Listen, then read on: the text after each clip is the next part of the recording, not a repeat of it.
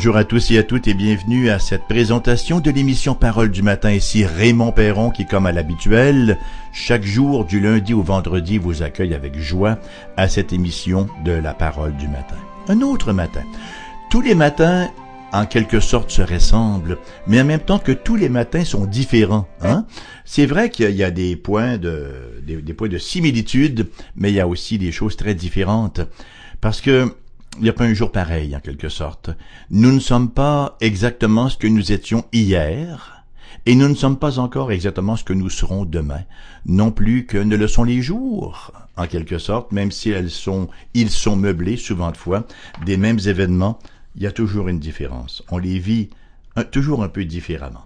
Alors, ceci étant dit, je vous souhaite une excellente journée euh, à notre antenne et nous commençons euh, dès maintenant donc notre émission. Nous en sommes dans la troisième partie de ce que nous appelons la prière sacerdotale du Seigneur Jésus-Christ, prière que nous retrouvons en Jean chapitre 17. Nous lirons ce matin les versets 20 à 26 et je vous rappelle que c'est la troisième partie de cette prière-là.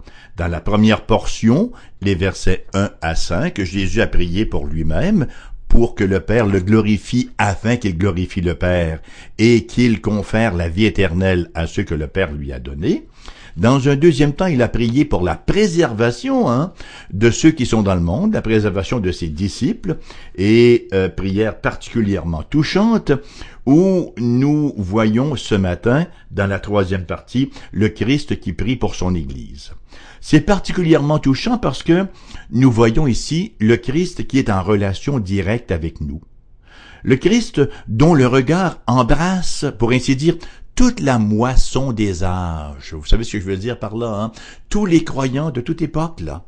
L'Église du Rédempteur, rassemblée de toute nation, de toute langue et de toute tribu. Alors, même dans les versets précédents, euh, alors que le Christ priait pour les onze, par extension, il priait aussi pour nous parce que nous faisons nous aussi, qui sommes croyants aujourd'hui, euh, nous faisons partie de ceux que le Père lui a donnés. Alors ici encore, nous voyons le Christ prier comme si les événements à venir étaient déjà arrivés. Et c'est une prière qui, en quelque sorte, comporte trois volets. Vous me direz, ben le voilà encore avec ces trois points. Ah ben oui, écoutez, ça, apparemment que c'est un don que Dieu accorde aux prédicateurs d'avoir généralement trois points dans leur message. Mon premier point, donc, c'est Christ qui prie pour l'unité de l'Église, les versets 21 à 23. Ensuite, Christ qui prie pour un témoignage auprès du monde, versets 21 à 23 encore. Et troisièmement, le Christ qui prie pour la finalisation de sa mission, les versets 24 à 26. Donc, je vais vous lire d'abord les versets 20 à 26 que, que nous allons méditer ce matin du chapitre 17 de l'évangile de Jean. Ce n'est pas pour eux seulement que je prie, mais encore pour ceux qui croiront en moi par leur parole, afin que tous soient un comme toi, Père, tu es en moi, et comme je suis en toi, afin qu'eux aussi soient un en nous, pour que le monde croie que tu m'as envoyé. Je leur ai donné la gloire que tu m'as donnée, afin qu'ils soient un comme nous sommes un, moi en eux et toi en moi, afin qu'ils soient parfaitement un, et que le monde connaisse que tu m'as envoyé, et que tu les as aimés comme tu m'as aimé. Père, je veux que là où je suis, ceux que tu m'as donnés soient aussi avec moi, afin qu'ils voient ma gloire, la gloire que tu m'as donnée, parce que tu m'as aimé avant la fondation du monde.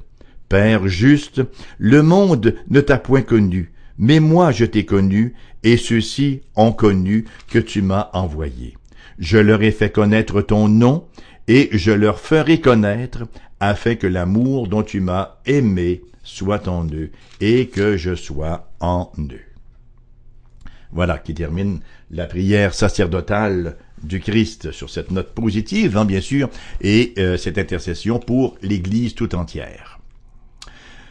Premièrement, le Christ prie pour l'unité de l'Église. Nous voyons par ces versets-là, hein, versets 21 à 23, afin que tous soient un comme toi, Père, tu es en moi et moi je suis en eux.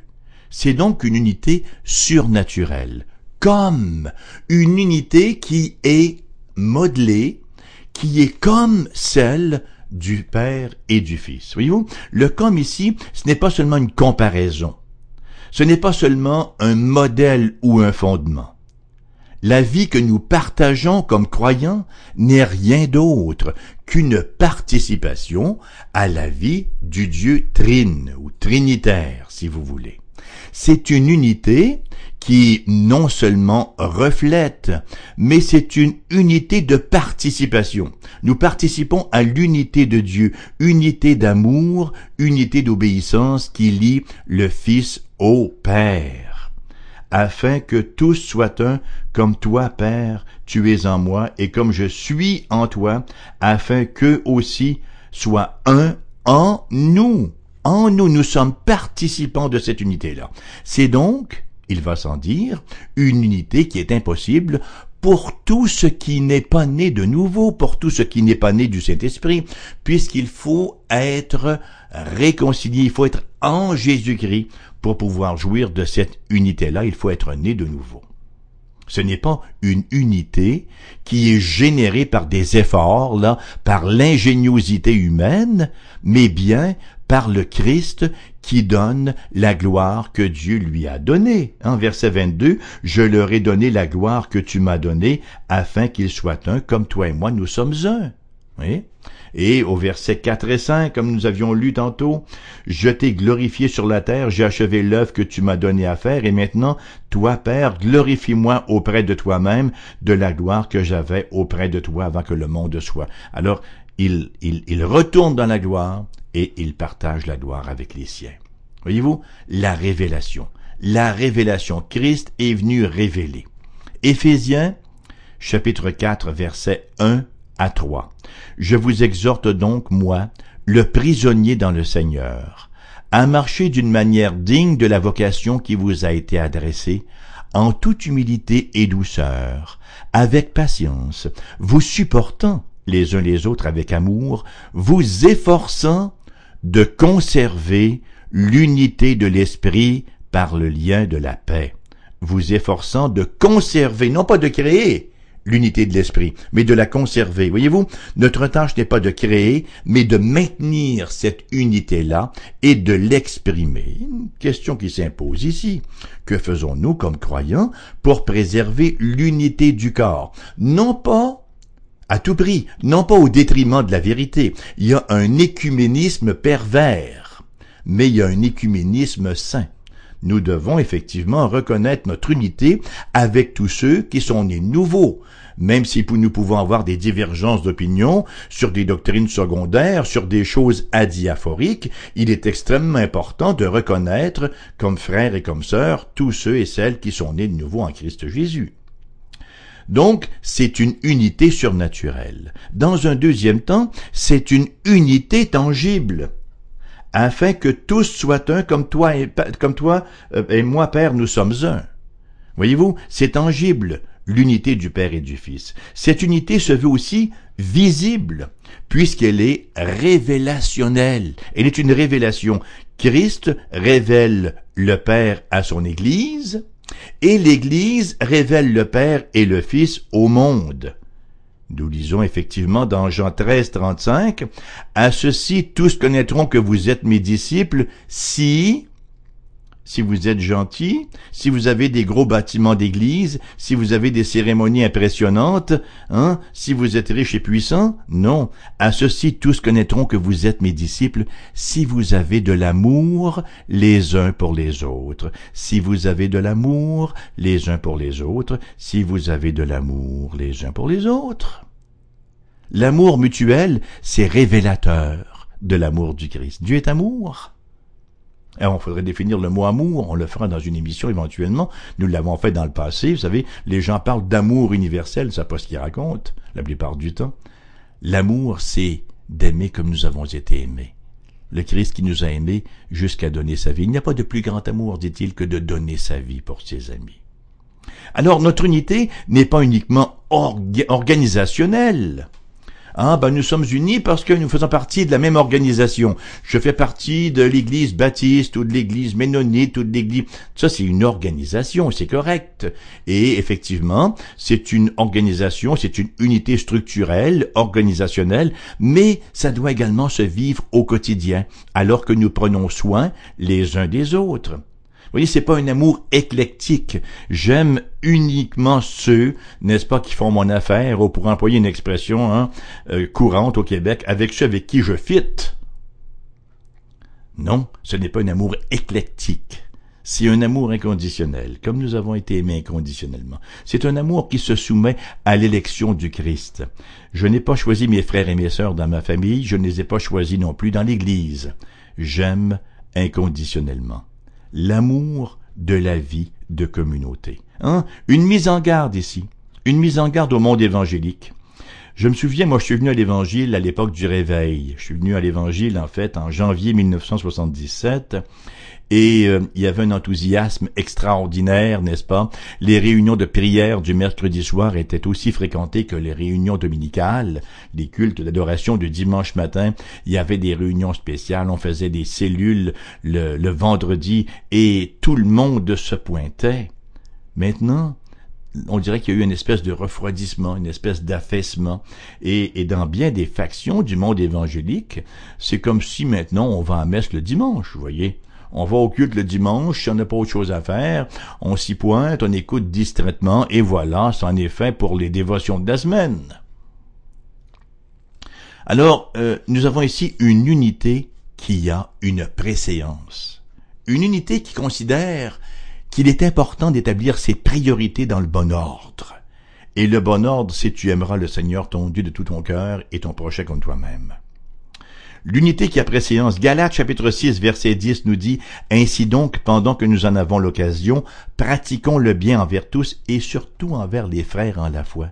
Il y a une priorité, il y a une primauté de l'Église sur le reste, d'après ce que l'Écriture nous enseigne, voyez-vous. Donc c'est une unité surnaturelle, c'est une unité tangible, et, troisièmement, c'est une unité évangélique. Verset 20. Ce n'est pas pour eux seulement que je, prie, mais encore pour tous ceux qui croiront en moi par leur parole. Ben, c'est quoi leur parole? C'est la parole qu'ils prêchent, c'est la parole de la révélation, c'est la parole de Dieu, c'est la Bible. C'est le moyen qui amène la foi et l'unité de la foi.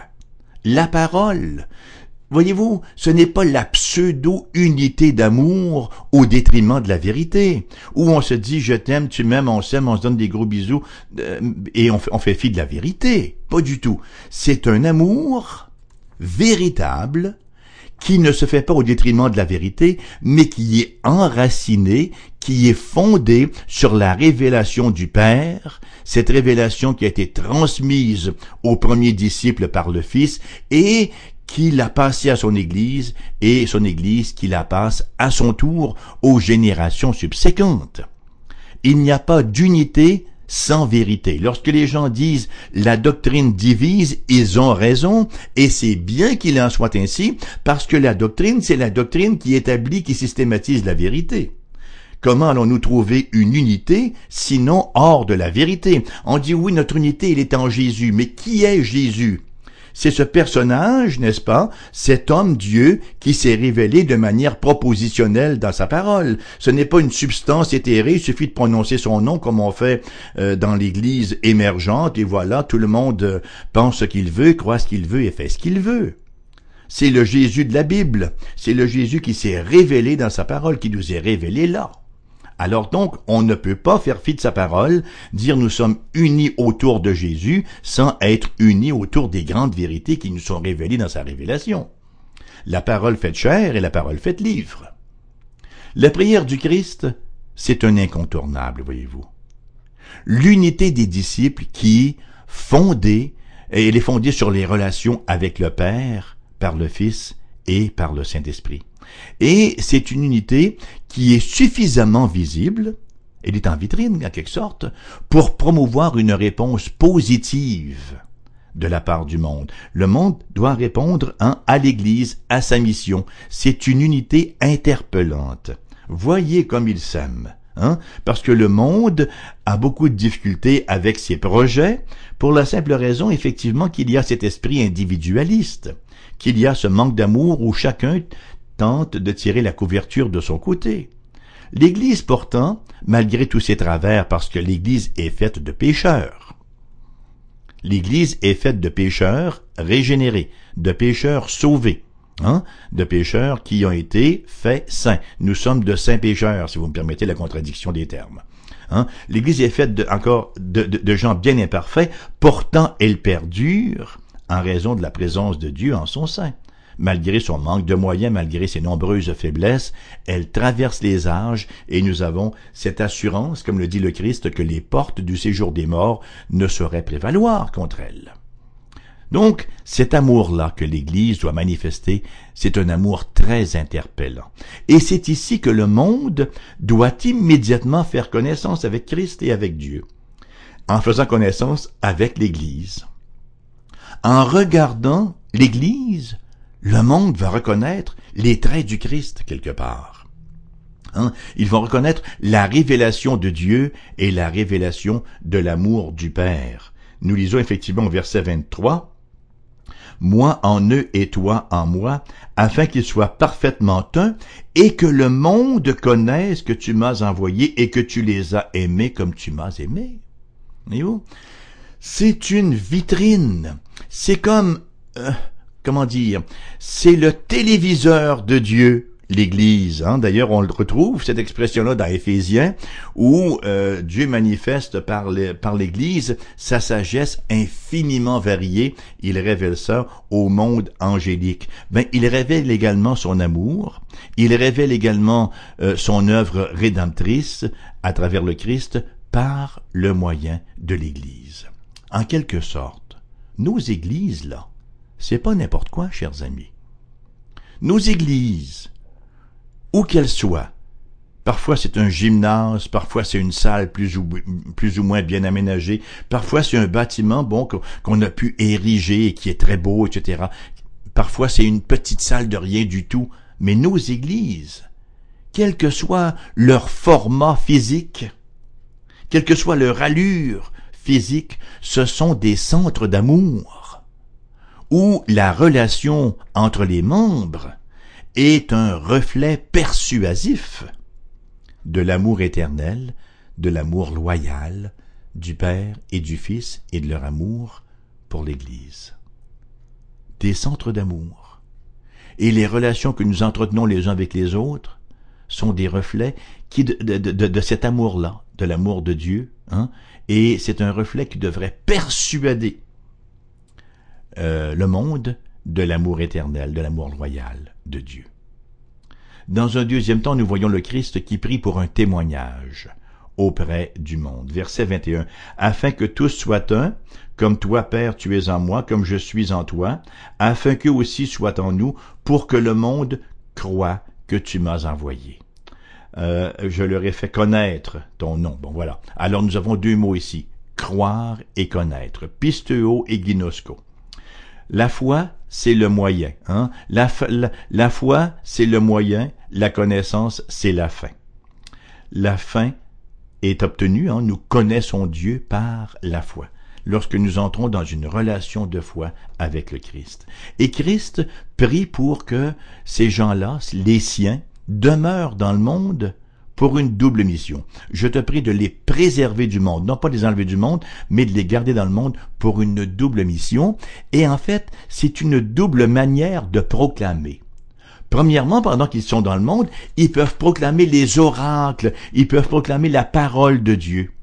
Et dans un deuxième temps, ils peuvent proclamer même silencieusement, de manière visible, de manière visible par leur relation, voyez-vous, moi en eux et toi en moi, afin qu'ils soient parfaitement un et que le monde connaisse par leur unité que tu m'as envoyé.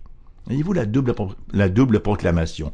Proclame la parole et proclame par, leur, par notre amour, les uns pour les autres, de manière visible, l'amour de Dieu. Dimension importante de l'évangélisation souvent négligée, souvent ignorée, souvent sous-estimée. Voyez, l'évangélisation, c'est un acte communautaire aussi. Hein? C'est la proclamation des relations de l'Église autant que de ses convictions. Nos relations entre nous, entre frères et sœurs chrétiens, nos relations appuient ou renient nos convictions. On peut très bien, par notre attitude, nier ce que nous proclamons par notre bouche. Les plus grandes barrières à l'évangélisation efficace, selon la prière du Christ, ce ne sont pas les méthodes, mais c'est les réalités comme le murmure, les calomnies, les critiques, les jalousies, la rancune, la cupidité, l'égoïsme, le manque d'appréciation mutuelle, etc., etc. Voilà l'armée numéro un ennemi de l'évangélisation. L'armée ennemie, c'est tout cela.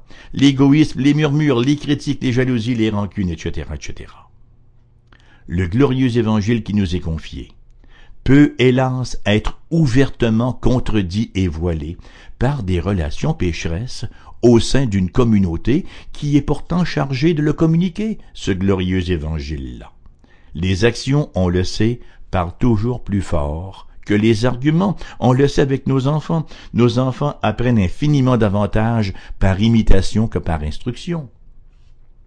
Et troisièmement, le Christ prie pour la finalisation de sa mission au verset 24 à 26. On ne peut pas trouver de propos plus tendres que cette dernière requête. Le, le, Christ Jésus qui dit, Père, je veux que là où je suis, ce que tu m'as donné soit aussi avec moi, afin qu'il voie ma gloire, etc. Père, je veux. Je désire, c'est là mon vœu, c'est mon plaisir, c'est mon délice qu'il soit avec moi. C'est le langage de l'amour, ça. Je veux que ce que tu m'as donné soit avec moi. Nous avons ici le bien-aimé qui soupire après la présence de l'objet de son amour. Ce que le Père lui a donné, qu'il a placé au bénéfice de son expiation, hein, Père, je te prie de les placer dans ma présence immédiate pour qu'ils se délectent éternellement dans la gloire de Dieu en Christ Jésus. Quelle espérance, quelle assurance. Et rappelons-nous, c'est la prière du Christ, et que les prières du Christ sont toujours exaucées. Ce n'est qu'une question de temps avant que nous nous retrouvions effectivement, nous croyants, dans la présence du Seigneur Jésus, dans cette félicité éternelle. Vous savez, même les meilleurs chrétiens marchent par la foi et non par la vue, et notre pauvre foi, effectivement, très souvent, rend euh, euh, marche de manière très très très très titubante. Alors, soyons rassurés, soyons affermis par ces paroles du Seigneur Jésus-Christ, par ces paroles, cette prière du Seigneur Jésus-Christ qui est certaine de recevoir sa réponse. Cependant, il y aura une fin à cette marche titubante-là. Nous le verrons tel qu'il est et nous le connaîtrons tel que nous avons été connus. Nous le verrons face à face, hein, c'est la parole qui nous le dit, 1 Jean, chapitre 3, verset 2. Bien-aimés, nous sommes maintenant enfants de Dieu et ce que nous serons n'a pas encore été manifesté, mais nous savons que lorsqu'il paraîtra, le Christ là, nous serons alors semblables à lui parce que nous le verrons tel qu'il est et de renchérir en 1 Corinthiens 13, 12. Aujourd'hui nous voyons au moyen d'un miroir, d'une manière obscure, mais alors nous verrons face à face.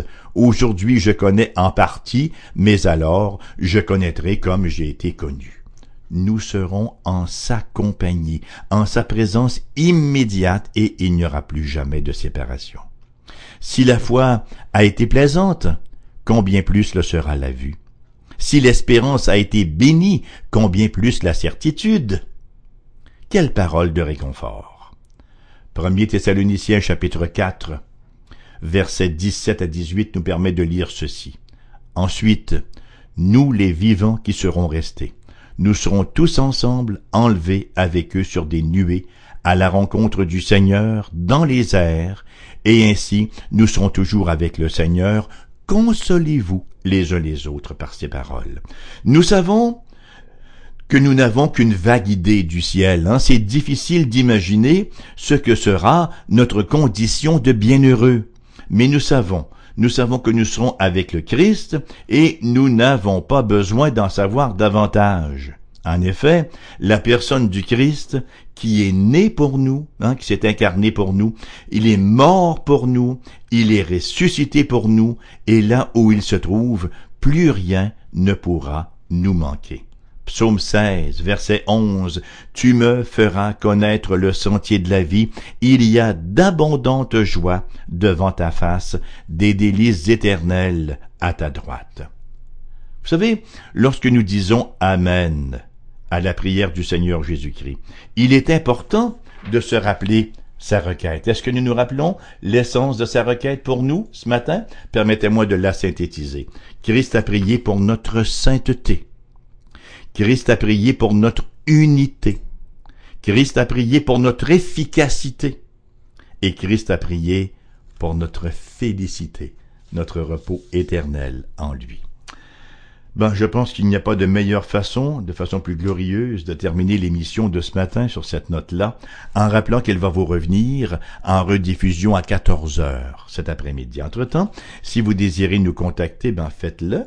Vous pouvez nous écrire à l'adresse suivante, AERBQ, casier postal 40088, Québec, QC, G1H2S5.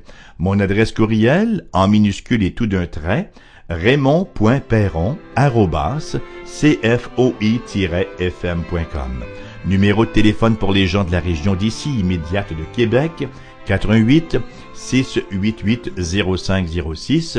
Ailleurs en province, numéro sans frais 1 877 659 0251.